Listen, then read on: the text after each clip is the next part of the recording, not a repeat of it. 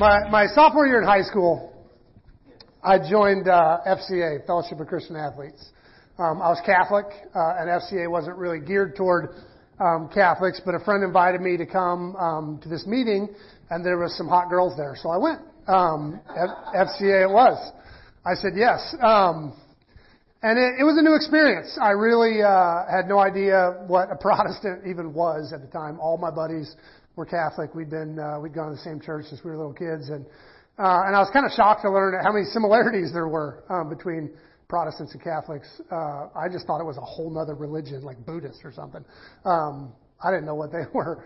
Um, but I was uh, I was surprised at how, how similar I was to the Methodists and Lutherans and Baptists and such. Um, but mostly I enjoyed just hanging out with the hot Christian girls, uh, if I'm honest.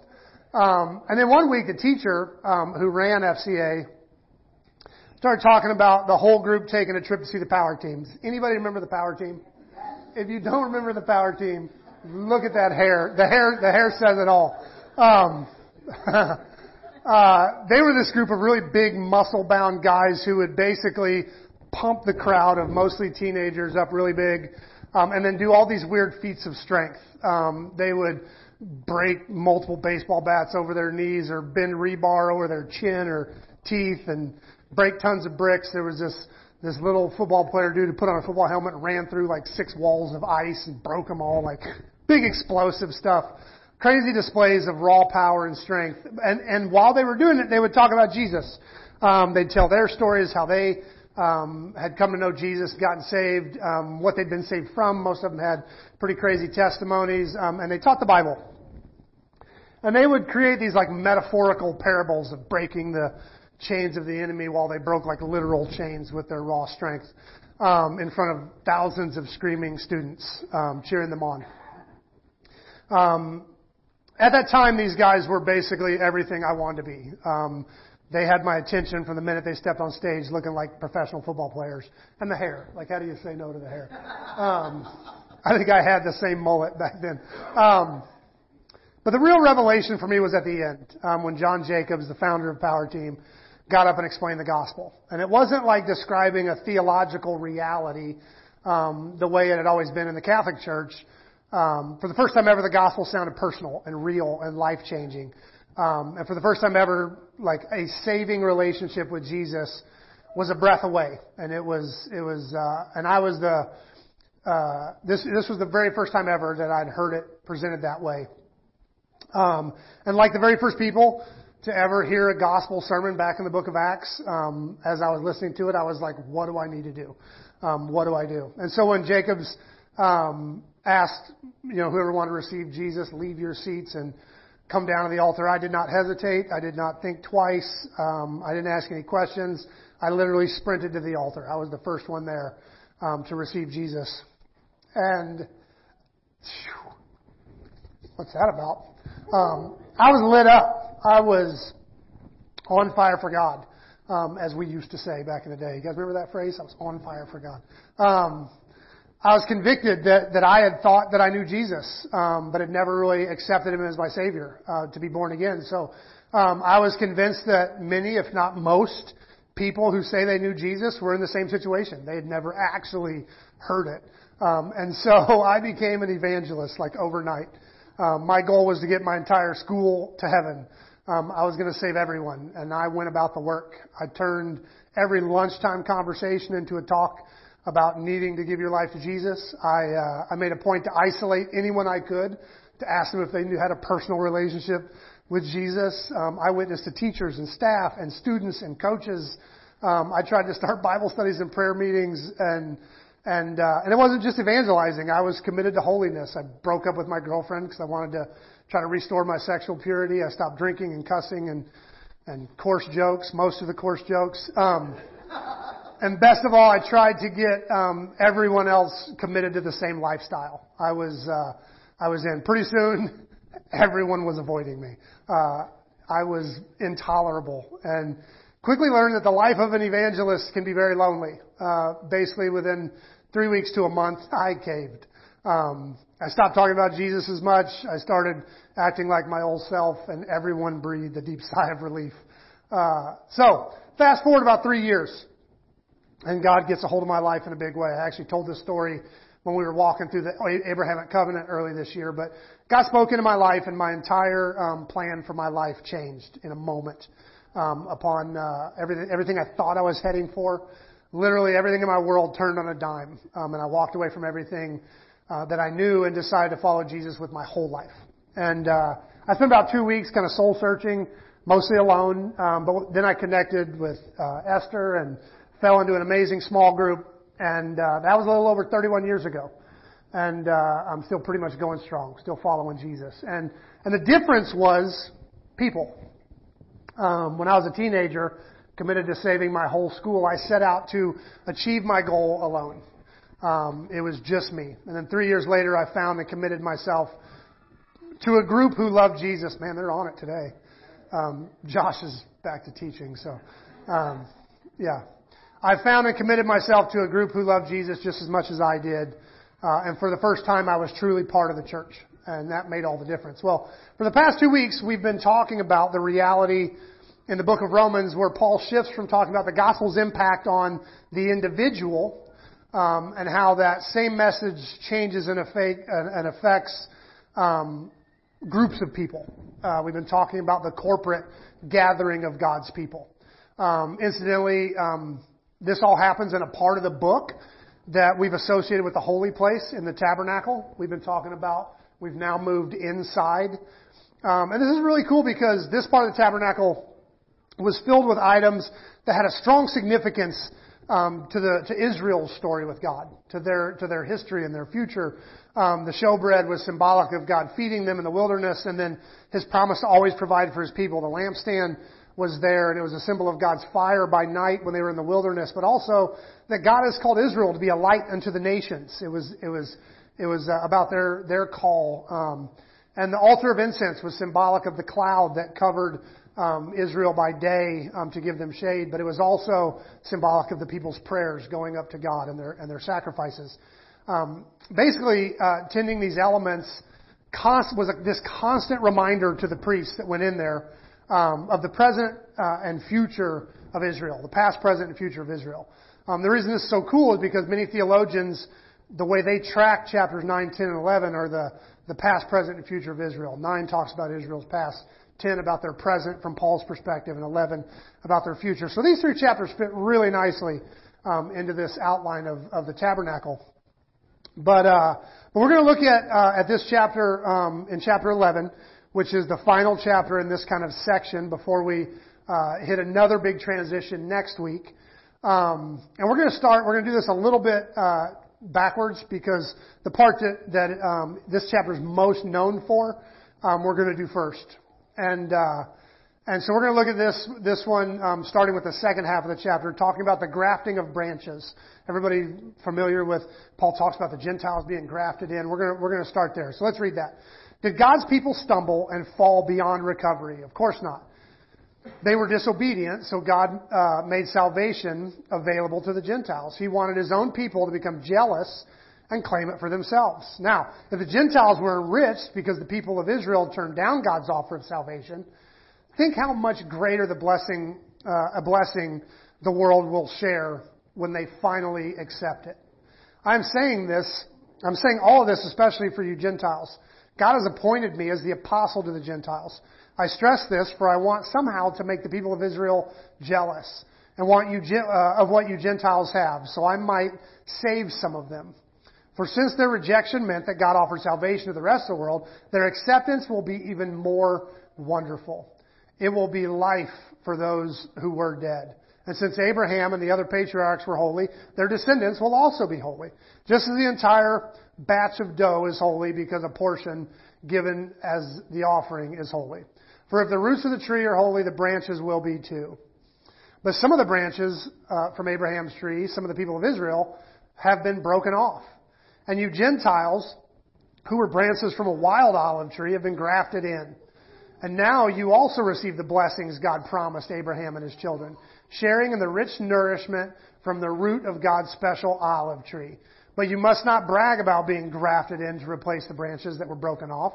You were just a branch, not the root. Well, you might say those branches were broken off to make room for me. Yes, But remember, these branches were broken off because they didn't believe in Christ. And you are there because you did, you do believe. So don't think highly of yourself, but fear what could happen. For if God did not spare the original branches, He won't spare you either. Notice how God is both kind and severe. He's severe toward those who disobey and kind to you if you continue to trust in His kindness. But if you stop trusting, you will, you also will be cut off. And if the people of Israel turn from their unbelief, they will be grafted in again, for God has the power to graft them back into the tree. You by nature were a branch cut from a wild olive tree. So if God is willing to do something contrary to nature by grafting you in to his cultivated tree, he will be far more eager to graft the original branches back into the tree where they belong. Whew, that's a mouthful. But this is one of the most insightful passages in the scripture because it shines a light on so much um, biblical and church history uh, that we're going to unpack a little bit. This metaphor is pretty straightforward. Um, Paul uses a well-known practice of grafting a branch um, into a tree to explain um, how bi- the biblical narrative shifted from a primarily Jewish focus to a Gentile-centric focus. Uh, tree grafting is pretty common. Um, there's actually a famous tree in California um, that is worth looking up. You should you should look it up. Supposedly, a single tree you can find 40 different varieties of stone fruit on one tree. It's just an experiment they did to see how much they could graft into this tree. So if you graft like a uh, an apricot into a peach tree, that branch will go apricots, even though it's drawing its nourishment from a peach tree. It's kind of cool. Um, and they've on this one just to get crazy, they've grafted 40 different kinds of stone fruits, are like plums, peaches, apricots, the things that have the big pit in the middle. Um, 40 different flavors and varieties on one tree. Um, kind of cool. Uh, but Paul uses a, a, well-known agricultural technique to explain the way um, that the natural or original people of God could be seemingly replaced with a people who didn't have a 2,000 year old history with God at the time. People who were in fact worshiping like a whole pantheon of gods like 10 minutes ago. People who didn't seem like they fit the tree. Um, and tucked into this metaphor are some really important truths that um, we need to mine out here before we get to our main point for the morning. Um, the first one comes from verse 17. It says, So now you also receive the blessings God has promised Abraham to his children, sharing in the rich nourishment from the root of God's special olive tree. As Gentiles, um, this is maybe one of the most important verses in the New Testament. Simply because this one verse gives a whole new meaning to the Old Testament for us Gentiles. Um, we have this tendency to read the Old Testament just like it's the backstory of the main character. Like Jesus is really all it's about, and the Old Testament is kind of his backstory, so we need it, but really just to inform, you know, who Jesus is. Uh, but according to call, Paul, we aren't like just starting a new storyline. We're grafted into the root story, um, where where we draw life and identity and nourishment, um, which just means practically that all the promises and blessings of the Old Testament are ours when we believe in Jesus. Um, we don't just start fresh in the New Testament. We're grafted into this root that goes way back. And, the, and he says the promises of Abraham, and, and which means the, the words of the prophets and the promises to Israel are ours as well, which is, which is important. Um, and the only reason this works is because of a really powerful reality that's inferred in this metaphor, um, which is the second thing we need to mine out of today's passage, and that is that the gospel story is not ultimately about us. We're not the main characters. The Bible story is not a Jewish story. It's not a Gentile story. It's not even a human story. The main character of the story is and always has been God. You could, you could cut branches out and graft branches in all day long until you have 40 different kinds of fruit, but the root would never change. The root of the story, the main character of the story would be the same. The roots and trunks of the tree is exactly the same. Jesus said it this way, I am the vine, you are the branches. You have to stay in me, connected to me, if you want to bear fruit. But this swapping, for lack of a better way of saying it, of branches, as monumental as it may seem to us, uh, because I mean, think about this. Um, in the early church, which was all Jewish at the time, um, these people had the words of Jesus that they were going to take the, the, the kingdom to the ends of the earth. Um, so they had, they had no reason to believe other than that God wanted it to go to every tribe and every tongue.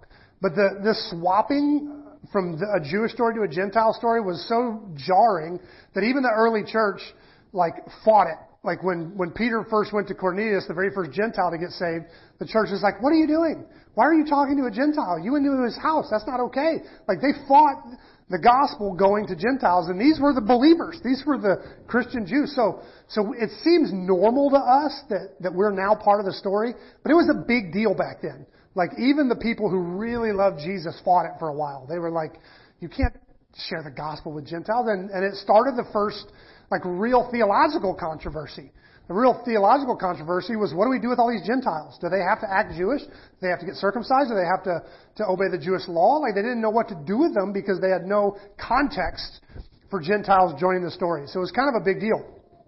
Um, but uh, but as as as uh, as big of a deal as that was, as monumental as it was, nothing has has ever really changed. Even though to them it was a huge shift in the story, the root was still the same. The trunk was still the same. This grafting is a great picture because it shows that nothing really changed, which I believe informs the next thing um, we need to mind from this passage, and this is a big one. It says, But you must not brag about being grafted in to replace the branches that were broken off. You're just a branch, not the root. Well, you may say, those branches were broken off to make room for me. Yes, but remember, those branches were broken off because they didn't believe in Christ. And you are there because you do believe. So don't think highly of yourself, but fear what could happen. Now, it's important to remember here that Paul is talking about corporate groups of people. In this whole passage, 9, 10, and 11, he's using all plural language. He's talking about Israel. He's talking about Gentiles. He's talking about, whenever he says yes, it's the, it's the Greek, or you, it's the Greek word you all. They have a plural and a singular form for the word you. This is all plural language. He's mentioned um, all of these things. Um, so this is peoples, not persons. Um, this is the, the plural, not singular. Um, but it's a fascinating thing is that Paul, because remember, Romans is progressive. It builds on itself. Paul established back in chapter 8, nothing can separate us from the love of God. So when he's talking about being cut off here, he's not talking about individuals being cut off because they quit believing. He's talking about people groups potentially being cut off. The fascinating thing is that Paul references the gospel, um, though, are the exact same as for the individual the individual and the collective both respond to the gospel the same, all the way down to, to saying the, the, the branches are grafted in because they believed in Christ. Uh, because this, this, and he tells the collective group, don't boast. Just like he said many times to the individual, you can't boast about your salvation. Don't think too highly of yourself. Here's why I think that's important. Because I feel America has done a pretty poor job of heeding this passage.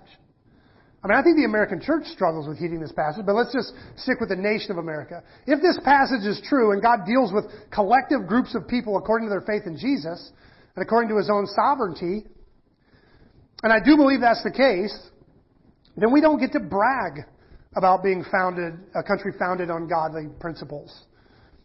That, that we have, in God we trust on our money, or, or that we've honored God in the past. Paul seems to be saying if you were chosen, grafted into the story, it has nothing to do with you. You're not special. Don't think more highly of yourselves than you ought. It's not you just doing things right. He says, but you must not brag about being grafted in. So don't think more highly of yourselves, but fear what could happen.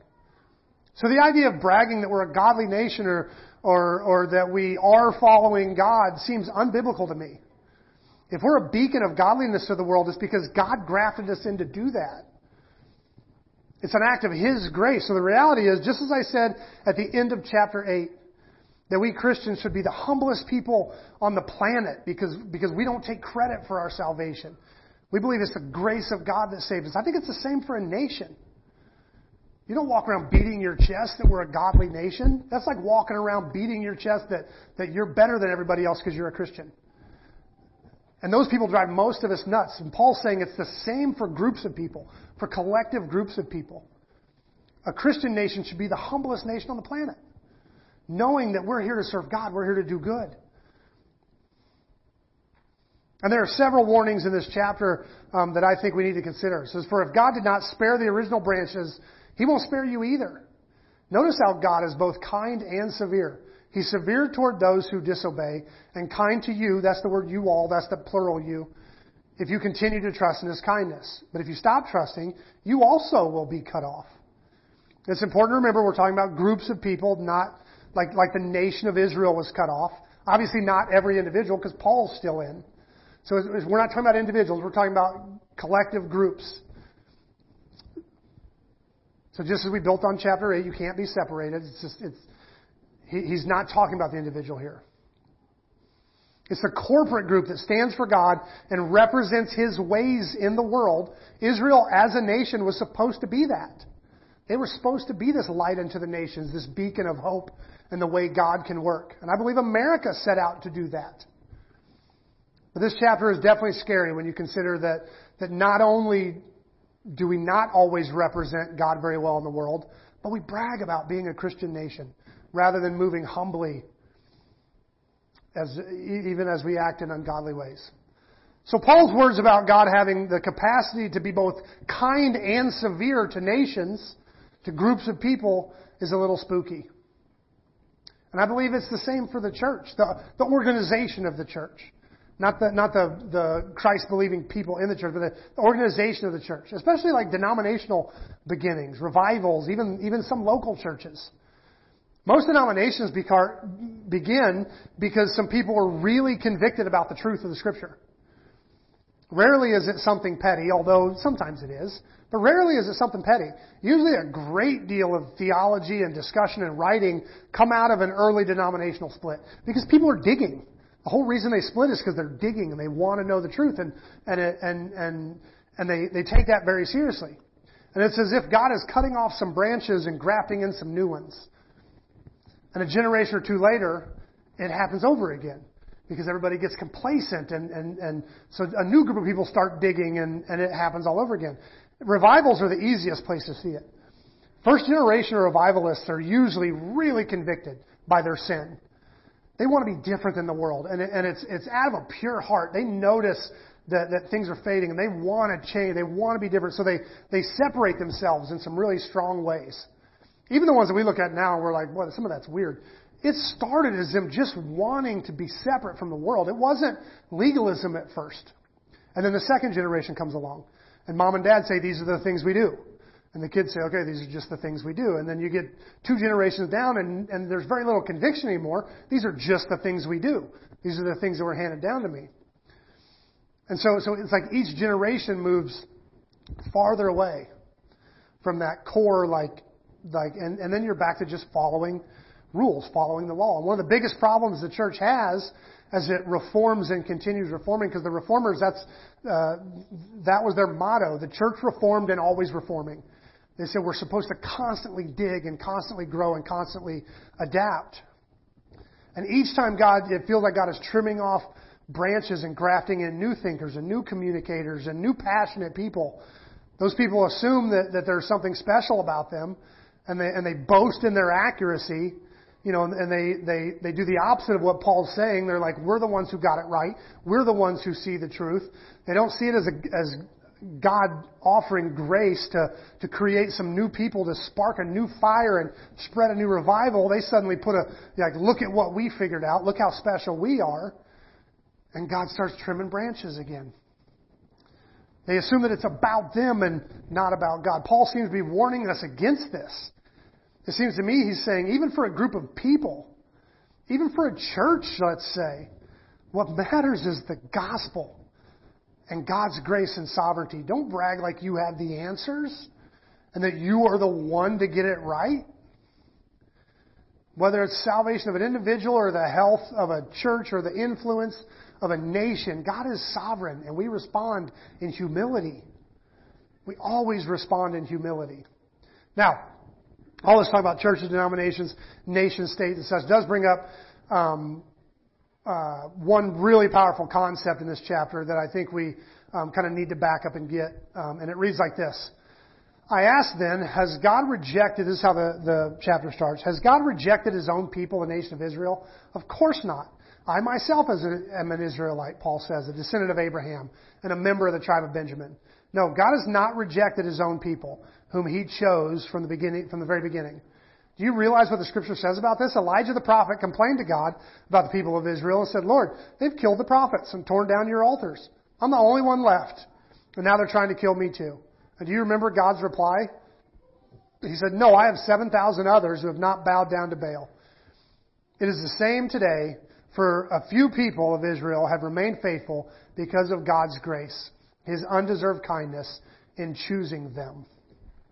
Paul uses the story of Elijah in the cave as he ran from Jezebel uh, to make this case. And in this instant, I think it's important we, we step back and look at that passage. Elijah has a miraculous run through the wilderness. He sits down, wrestles with his depression, basically ready to die. And I love, I love uh, how he got out of that depression. Um, he took a nap. It says an angel came, he laid down, slept. When he woke up, an angel gave him food, and he ate, laid down, slept again. The angel wakes him up, gives him more food, then he got up and ran some more. Never underestimate the power of sleep and food. Like, uh, I uh, I actually taught a class on emotional health at a at a youth conference. Um, we had a breakout classes. I taught on emotional health, and I started with that. I was like, emotional health starts with physical health. Make sure you're getting sleep. Make sure you're eating well. And and uh, we went back to have church with with that with have youth group with that church, and this girl grabbed me in the hallway, and uh, and she said, I went to your class. She was like, I was contemplating suicide. I went to your class and I listened to it and I went home and I slept and I ate good. I did that for about three days and then I went to Jared and asked if he'd find me a counselor. She said, I've been in counseling since. I'm doing so much better, blah, blah. And it all started with a nap and food. And I was like, I was blown away because obviously I wasn't, uh, I had no idea who this person was. I was just teaching a class because they asked me to, you know. I was having fun teaching, talking a million miles an hour, blah, blah, blah. And, uh, so never, so anyway, none of that's in my notes, but, but Elijah takes a nap, eats some food, um, and then, then he moves on to this very special cave. Um, and then the writer shifts to poetry. It's written in Jewish poetry. We don't always hear that, but it's written in chiastic form, um, which is poetry. And, uh, and so here's how it actually reads. Uh, there he came to a cave where he spent the night. But the Lord said to him, um, what are you doing here, Elijah? Elijah replied, I've zealously served the Lord God Almighty, but the people of Israel have broken their covenant with you, torn down your altars, and killed every one of your prophets. I'm the only one left, and now they're trying to kill me too. Go out and stand before me on the mountain, the Lord said. Uh, and Elijah stood there. The Lord passed by, and a mighty windstorm hit the mountain. It was such a terrible blast that the rocks were torn loose, but the Lord was not in the wind. And the wind, uh, after the wind, there was an earthquake, but the Lord was not in the earthquake. After the earthquake, there was fire, but the Lord was not in the fire. And after the fire, there was the sound of a gentle whisper. Now, this story is told in Jewish chiastic style, like I said, and a chiasm is designed to highlight a main point. Anytime there's a chiasm in the scripture, it's to, to point the reader towards one, one particular point. There's a few different structures of chiasms. They're, they're all in shapes. Um, but, uh, this is called a square chiasm, but the, the way that this works is every statement in one stanza is equal to a statement in the second stanza. So usually like 1A equals 2A, 1B equals 2B, and they go side by side until there's like a powerful connection. And that's what you're supposed to catch. You're supposed to catch that all these others are the same so that you get the main point. If we read Jewish poetry like a Jew would, we would see it, but we have to break it down like this. So here's how um, uh, First Kings breaks down chiastically. It says the poet says uh, Elijah came to the cave. That's one. Um, God asks what he's doing. That's two. He says I'm all alone. Israel sucks and I'm all alone. That's three. Um, then there's wind, earthquake, fire. God whispers. Those are the elements of the chiasm. Um, the obvious focus is on the whisper. We all catch that. We've all heard you know, sermons on how God's not in the big stuff, He's in the whisper. Um, uh, but it's always a little weird and enigmatic the way it, it happens. Um, so cave, what are you doing? I'm all alone. Three things that aren't God, a whisper that is. Um, so here's the second half of the chiasm. That's the first stanza. Here's the second stanza. When Elijah heard it, he wrapped his cloak and went out and stood at the entrance of the cave. We're at the cave. A voice said, What are you doing here, Elijah? That's God asking what you're doing. Elijah says, I've zealously served the Lord God Almighty, but the people of Israel have broken the covenant with you, torn down the altars, killed every one of the prophets. I'm the only one left. Now they're trying to kill me too. That's not the same thing I read last time. This is the second stanza. That's the second time he says this. The Lord told him, go back the same way you came and travel through the wilderness of Massah. When you arrive there, anoint Hazael to be king of Aram. Anoint the grandson of Nimshi to be king of Israel. Anoint Elisha, son of Shaphat, um, to replace you as prophet. There's our three things. Um, anyone who escapes Hazael will be killed by Jehu. Uh, anyone who kills Jehu will be killed by Elisha. Uh, yet, I will preserve 7,000 other from in Israel who've never bowed to Baal or kissed him. That's the main point of our chiasm. This whisper we heard in stanza one is the 7,000, the secret, the quiet, the ones nobody's heard of, no one knows about. Cave happens in both. What are you doing? Happens in both. I'm all alone, nobody loves me, happens in both. Earth, wind, and fire, these two kings and a prophet, and then this mysterious 7,000 remnant. So the chiasm isn't to show the power of a whisper, that God speaks in whispers. There's plenty of occasions where God does use wind, earthquake, and fire. And He is in those things. I mean, a huge part of the story is a burning bush. God speaking out of the fire. We know that God uses earth, wind, and fire. Great band also. But in, in this instance, what we're supposed to see is that these big, these three big brash earth, wind, fire, these aren't what God's focused on. God was in the whisper. Likewise, anointing the king isn't going to fix it. Anointing this other king isn't going to fix it. Finding a prophet to replace you isn't going to fix it. Those are not the real answer. But the whisper that Elijah heard, and if you've ever heard God speak to your heart, you get this. How can a voice that no one hear be so loud that you would change your whole life in response to it? It can only be explained by the voice of God. But in this chiasm, the voice responds to the 7,000 faithful. See, Elijah's feeling alone. That's, that's the point of the story. He feels like it's all about him. He feels like if Jezebel gets him, the work ends. It all rides on my shoulders. All the other ones are dead. I'm the only one left, and now she's going to kill me too, and the work of God stops. Because there's no other prophets to push it on. In other words, he thinks this is his story. He thinks it's all about him. And God, God's answer to that is not only do I have a replacement for these two kings you've been prophesying to, not only do I have your replacement, BT Dub, but I also have, have a remnant of 7,000 people that are still on my side. This is not about you. You could die, those other four people could die, and we'd still be okay. You are not the center of a story, Elijah. I am, is what God is saying. And this is maybe the most important and the most overlooked part of, of the God story. And there's a brutal tension in it. God has always worked through a remnant. He's always worked through this remnant. That's always been the strong part. It's a weird tension where God does something amazing with a small group of people.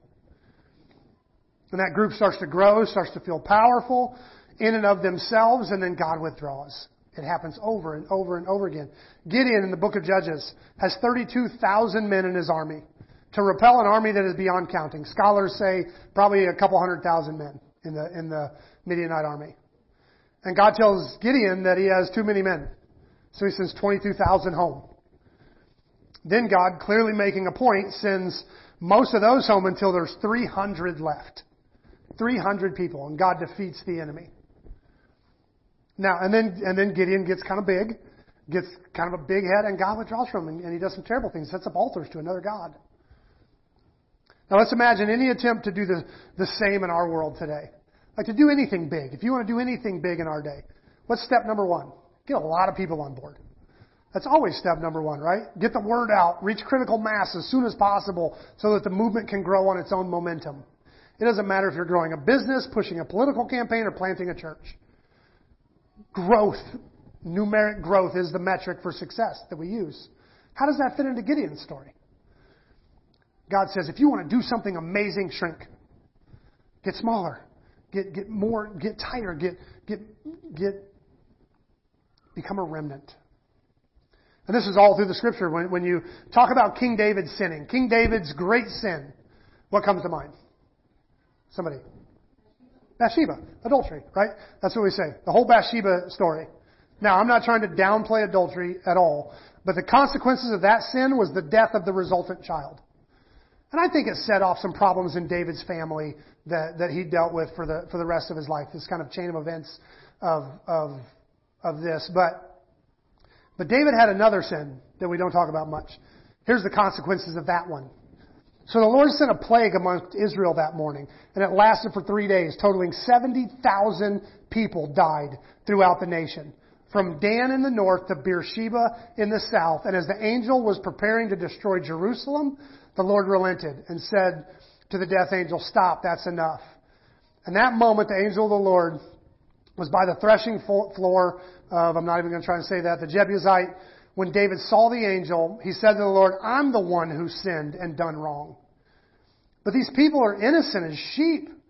What have they done? Let your anger fall against me and my family. That's a 70,000 people. Now again, I'm not trying to minimize adultery, but, but the consequences of this sin are brutal. What on earth did David do that was so evil? And maybe more important, why isn't this the sin that we draw to when we think of David's sin? Let's first look at what he did. But after he had taken the census, David's conscience began to bother him. And he said to the Lord, I have sinned greatly by taking this census. Please forgive my guilt, Lord, for I have done this foolish thing. What David, what, what, what did David do that was so evil? He took a head count. Now, obviously, there's more going on than just counting. David wanted to know the size and subsequent power of his realm. He forgot the, the size and subsequent power of Israel was 100% and always God. Always. And he lost track of that. They served a God who, whether he was a tiny band of outlaws running for their lives from Saul, to that group of outlaws taking over the nation and, and ruling it, their power was still God. Always God. It was never in their numbers. So David's sin was, was losing track of where the power was. Now, with 70,000 lives lost, why isn't this the sin that comes to mind when we think about David? David sinning. Why did all of our heads go to adultery and skip right over this one? In my opinion, it's because we love head counts. We don't want to draw to this one. Because we, lo- we love this sin. This is one of our pet sins. This is one of our favorite sins. Deep in our hearts, whether it's our bank accounts, our businesses, our military, or our churches, we want to grow so big that we don't have to trust God anymore. That's what we want. We want that security of knowing I don't have to depend on God daily for survival. I don't want to have to pray, give me this day my daily bread. I want to know I got some bread for next week too. And then hopefully before it runs out, I get some bread for the next week too. If you can't say amen, at least say ouch. and please remember, I'm a hypocrite. I'm no good at this. I'm not preaching this because I've mastered it. I'm preaching it because the Bible teaches it. Jesus constantly told people that he healed, don't tell anybody. He regularly sent people home. He intentionally offended people so they would leave him. His initial advertising campaign, like if we were going to start a church and we wanted to send out like an advertising blast, like, you know, we'd make it pretty, we'd make it inviting, we'd make it great. His initial advertising campaign was a dude in a fur tunic screaming, repent. That guy said, I'm the one who came to, to, to make the way for the Lord. I'm the opening advertising blast. Repent, you brood of vipers. And after the very Son of God finishes his earthly ministry, he has 120 people following him and the Holy Spirit fell on this tiny remnant who, were poor, had no special connections to, to political power or military power. Just, just 120 people in a prayer meeting.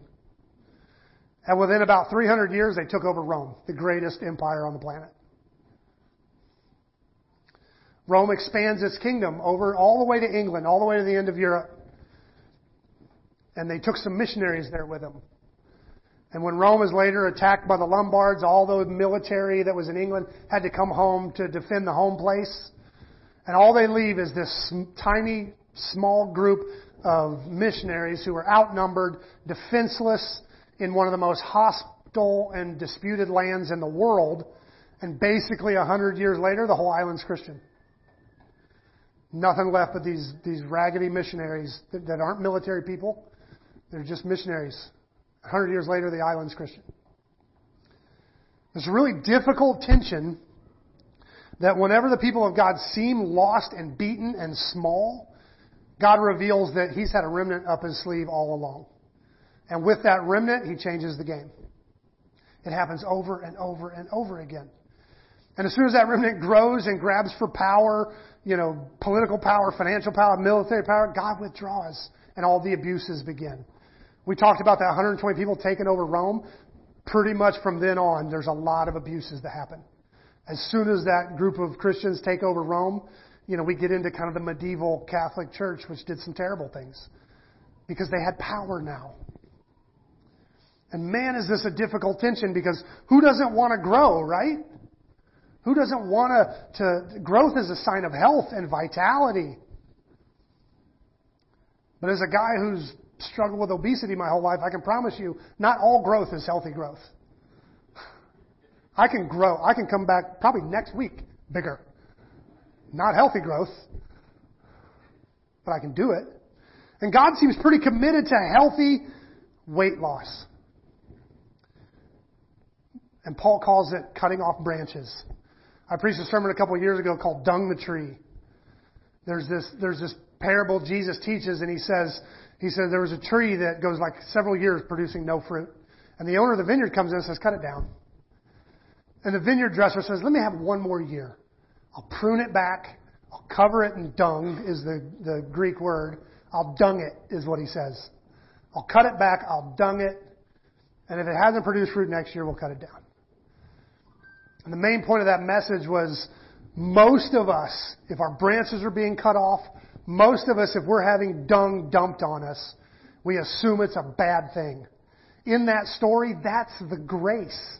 The alternative was cut it down. The grace is no, don't cut it down. Let me dung it. Let me dump crap on it. That's grace. I don't want to cut it down. I love the tree. I know it can produce fruit. I just have to trim it way back and manure it. Paul is talking about cutting off branches and grafting in other ones, and, and the whole thing pushes against the modern American understanding that growth is always a good thing and everything should move up and to the right. So in Paul's day, when the storyline was moving from a nation this had been the nation of Israel's story. It's moving from a nation to a small group of beat up, poor Christians who were scattered all over this persecuted church. I got to imagine Paul thought often that it would take a really small military action to wipe out the entire church. Like, if God wasn't protecting it. Like, it would not take much to crush this thing. This is Rome we're talking about. I have to imagine that day, the theology of the remnant was really important to Paul. That God has always done something with little groups. God has always been able to move with a remnant. Because that's all the story was at the time. A remnant. I think it's important to us too. In fact, a huge part of who we are at Open Table depends on this theology. We work really hard to hold unity here. I've preached on this a lot, so I won't go through it all, but if you're interested in our stance on unity, reach out to me and, and I'll, I'll find those messages for you so you can go back and listen to them. But we did a whole series on it. But, but we work hard to, to not divide here over theological differences. We leave room for each other to wrestle and learn and even disagree and debate, all while trying to hold Jesus central. And here's why I think that's uh, possible. Here's why I think that is actually possible. Because as soon as you say, I believe in unity, the whole church, someone's going to say, yeah, but Catholics believe this, right? Or Methodists teach that. Or some of these, some of these other groups teach these things and we don't, we don't agree with that. Like, can you, can you teach that and still be okay? Some of these differences are hard to square. They're significant. But here's how I see it. Do I agree with Catholic theology? No. But do I believe God has a remnant in the Catholic Church of people who are faithful to Him? Absolutely, I do. I've known some of them. I love some of them.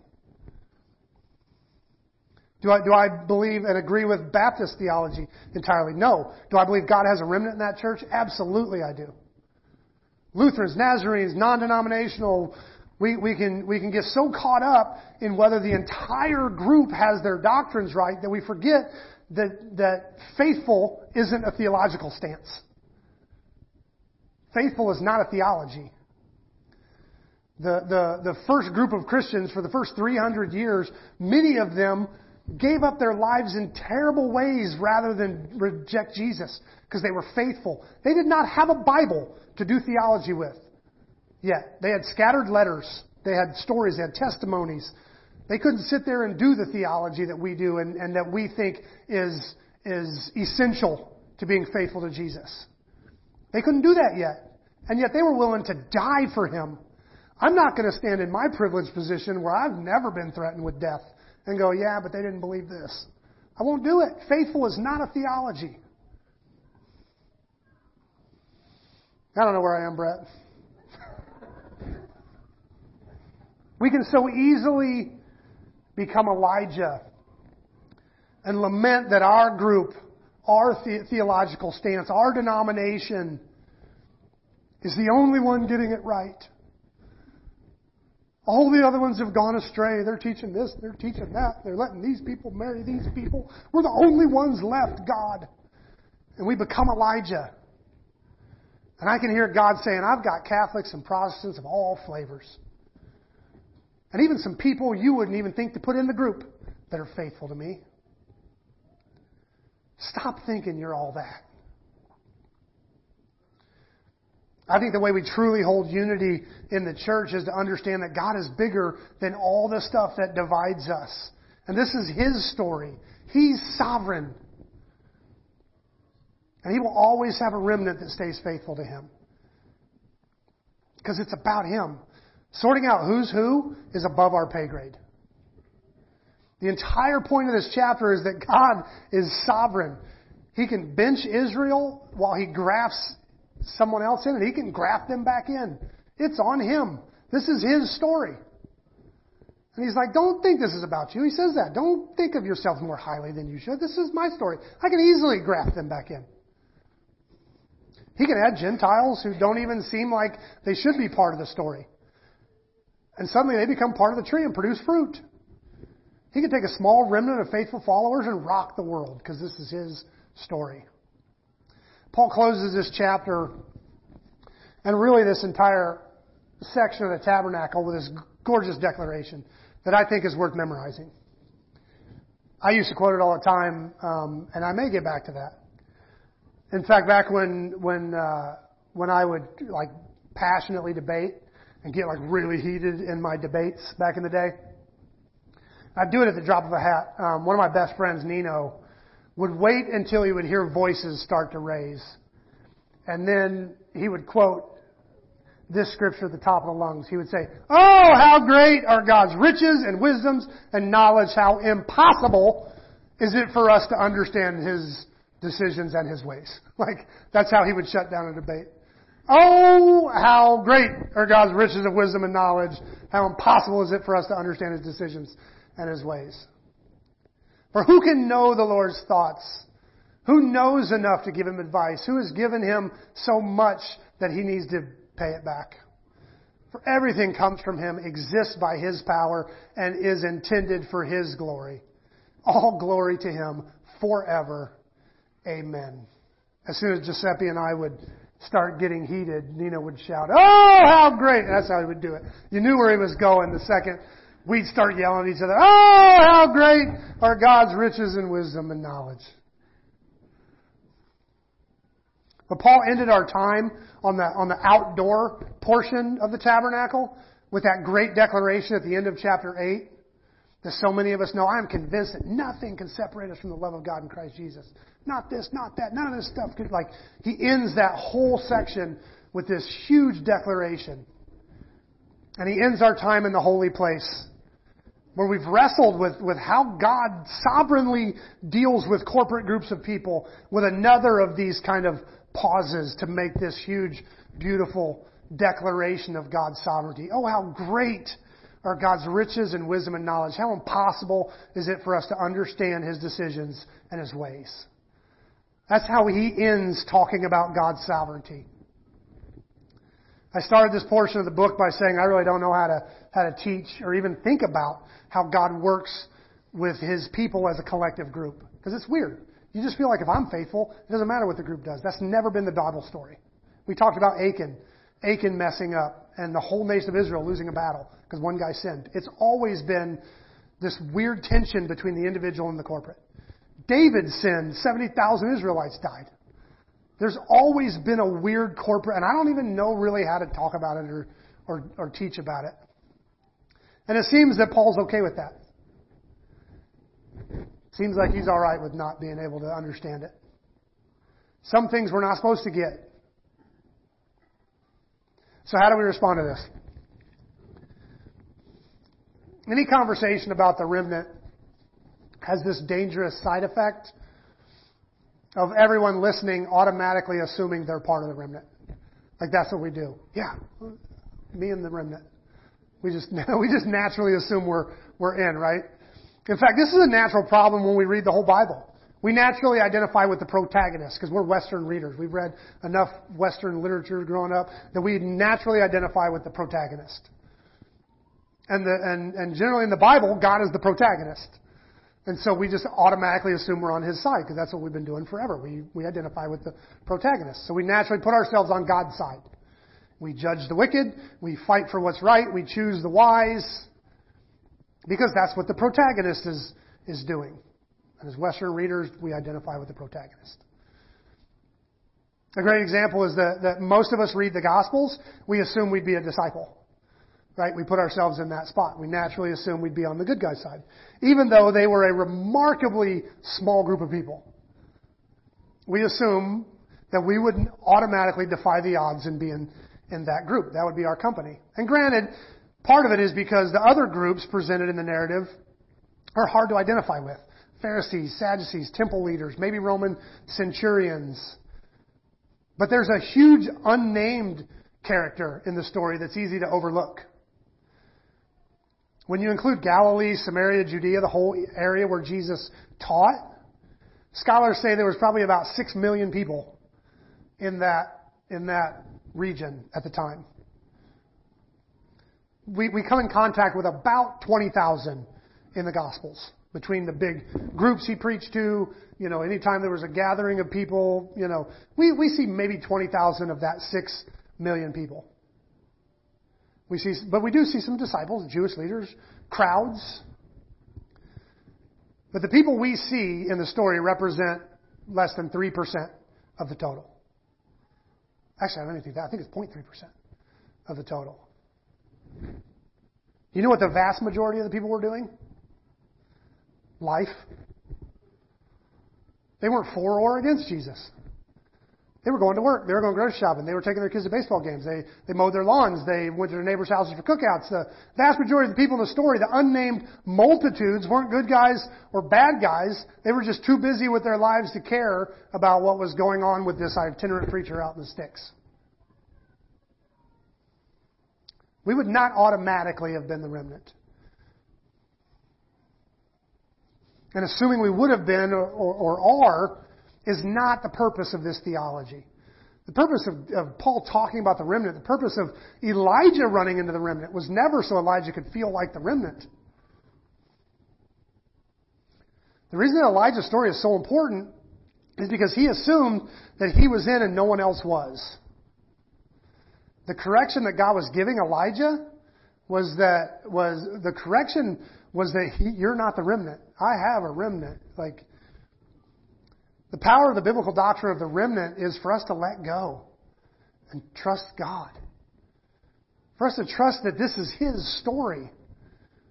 When you get into Elijah's story, when we first dove, dove in today, he's suicidally depressed. Kill me, God. I'm done. I'm done. When he goes into that into that cave, he's ready to die. I, I challenge you this week to go read the rest of his story after that, after he leaves the cave. He left calm, cool, and collected. There's no evidence that he even felt stress for the rest of his story. He just kind of glides through the rest of the story, even keeled. This guy that was laying under a broom tree begging for death. What changed? he realized that it's not on his back. The story doesn't rely on him. The story's not on him. He realized that, that God is, well, God. Elijah's mental health was suffering from feeling like the whole thing was on his shoulders and he just wasn't having the impact he was hoping he would have. And God basically told him to chill out. This isn't on you. I've got people. I've got this taken care of. Parents, I invite you to believe that God is God. It's not on your shoulders. I know it feels like it is. I know it feels like you've either screwed up, are screwing up, or will screw up your kids. But God loves your kids, and He's God. Those who are nervous about the direction of our country, I invite you to believe that God is God. I know the world's going crazy and nothing makes sense, but, but go ahead and read about Israel in the time of Ahab and Jezebel in Elijah's day. Elijah got nervous and all worked up, and, and it wasn't good for him. Because that's really what he was doing. He was doing politics. He's, he's like, man, my whole country's going to hell. They've killed the prophets. They've torn down the altars. Look at all this craziness going on. He's doing politics, and it almost killed him. What healed him? Figuring out that God is God. Those who are angry at past churches or organized religion in general, I invite you to believe that God is God. No, maybe it's not like it should be. Yes, it needs revival. Yes, it gets too caught up in the wrong things at times, but do you really think God is wringing his hands wondering what he's going to do on earth now that the church has gotten all into mega churches and stuff? I don't even know how I'm going to work with these people. No. Anywhere that you feel like the, the whole thing is, is out of control and on your shoulders and falling apart, or hopeless, anytime hopelessness tries to sneak in, I invite you to let God be God. So, the way that I'd love to respond to this passage is maybe just to memorize that simple scripture and keep it close. Oh, how great are God's riches and wisdom and knowledge. How impossible is it for us to understand His decisions and His ways.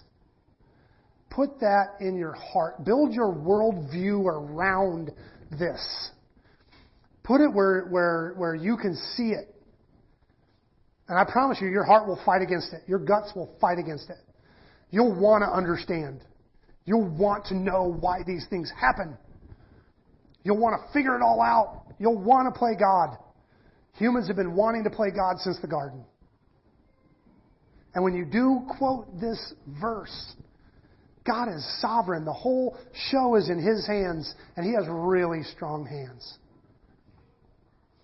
everything we know as, as, as Christianity today and the impact that it's had on the whole world started with 120 people in a prayer meeting.